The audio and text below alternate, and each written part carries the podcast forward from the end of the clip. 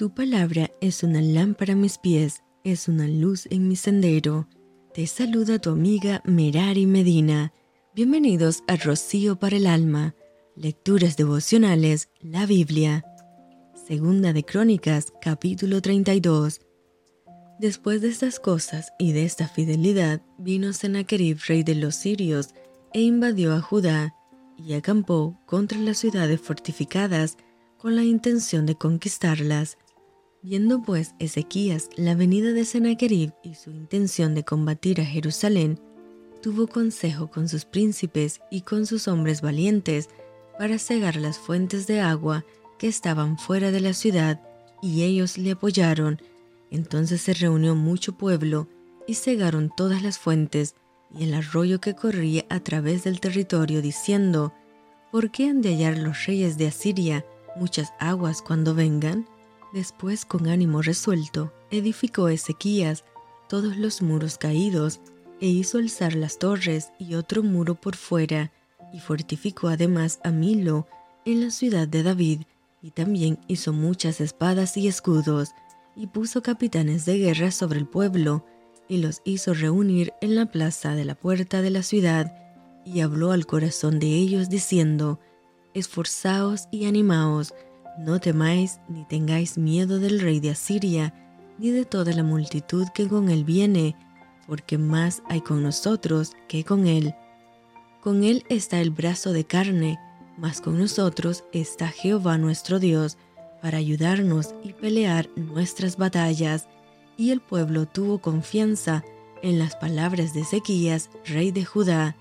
Después de esto, Sennacherib, rey de los asirios, mientras sitiaba Laquis con todas sus fuerzas, envió sus siervos a Jerusalén para decir a Ezequías, rey de Judá, y a todos los de Judá que estaban en Jerusalén, así ha dicho Sennacherib, rey de los asirios, ¿en quién confiáis vosotros al resistir el sitio en Jerusalén?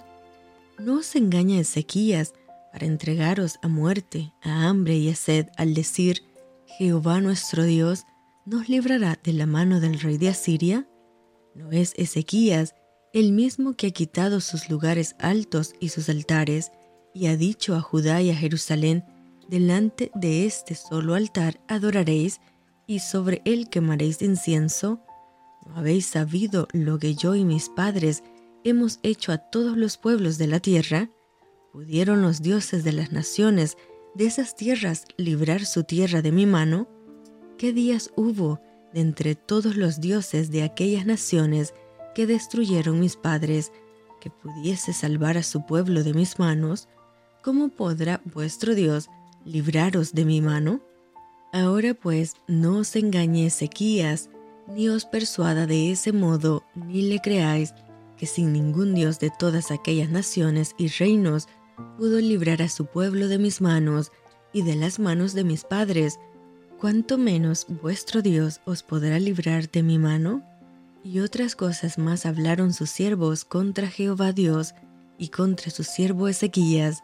Además de esto, escribió cartas en que blasfemaba contra Jehová el Dios de Israel y hablaba contra él diciendo, como los dioses de las naciones de los países no pudieron librar a su pueblo de mis manos, tampoco el Dios de Ezequías librará el suyo de mis manos. Y clamaron en gran voz en judaico al pueblo de Jerusalén que estaba sobre los muros para espantarles y atemorizarles a fin de poder tomar la ciudad, y hablaron contra el Dios de Israel como contra los dioses de los pueblos de la tierra, que son obra de manos de hombres. Mas el rey Ezequías y el profeta Isaías, hijo de Amós, oraron por esto y clamaron al cielo. Jehová envió un ángel, el cual destruyó a todo valiente y esforzado, y a los jefes y capitanes en el campamento del rey de Asiria.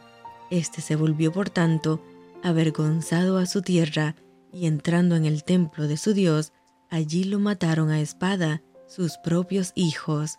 Así salvó Jehová a Ezequías y a los moradores de Jerusalén de las manos de Sennacherib, rey de Asiria, y de las manos de todos, y les dio reposo por todos lados, y muchos trajeron a Jerusalén ofrenda a Jehová y ricos presentes a Ezequías, rey de Judá, y fue muy engrandecido delante de todas las naciones después de esto.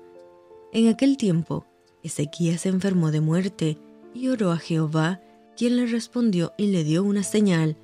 Mas Ezequías no correspondió al bien que le había sido hecho, sino que se enalteció su corazón y vino la ira contra él y contra Judá y Jerusalén. Pero Ezequías, después de haberse enaltecido su corazón, se humilló, él y los moradores de Jerusalén, y no vino sobre ellos la ira de Jehová en los días de Ezequías. Y tuvo Ezequías riquezas y gloria, muchas en gran manera, y adquirió tesoros de plata y oro, piedras preciosas, perfumes, escudos y toda clase de joyas deseables. Asimismo hizo depósitos para las rentas del grano, del vino y del aceite, establos para toda clase de bestias y apriscos para los ganados. Adquirió también ciudades y hatos de ovejas y de vacas en gran abundancia, porque Dios le había dado muchas riquezas. Este Ezequías cubrió los manantiales de Gijón, la de arriba, y condujo el agua hacia el occidente de la ciudad de David, y fue prosperado Ezequías en todo lo que hizo. Mas en lo referente a los mensajeros de los príncipes de Babilonia, que enviaron a él para saber del prodigio que había acontecido en el país, Dios lo dejó para probarle, para hacer conocer todo lo que estaba en su corazón los demás hechos de Ezequías y sus misericordias, he aquí todos están escritos en la profecía del profeta Isaías, hijo de Amós, en el libro de los reyes de Judá y de Israel. Y durmió Ezequías con sus padres, y lo sepultaron en el lugar más prominente de los sepulcros de los hijos de David, honrándole en su muerte todo Judá y toda Jerusalén, y reinó en su lugar Manasés su hijo. Y esto fue Rocío para el alma. Te envío con mucho cariño, fuertes abrazos tototes y lluvia de bendiciones.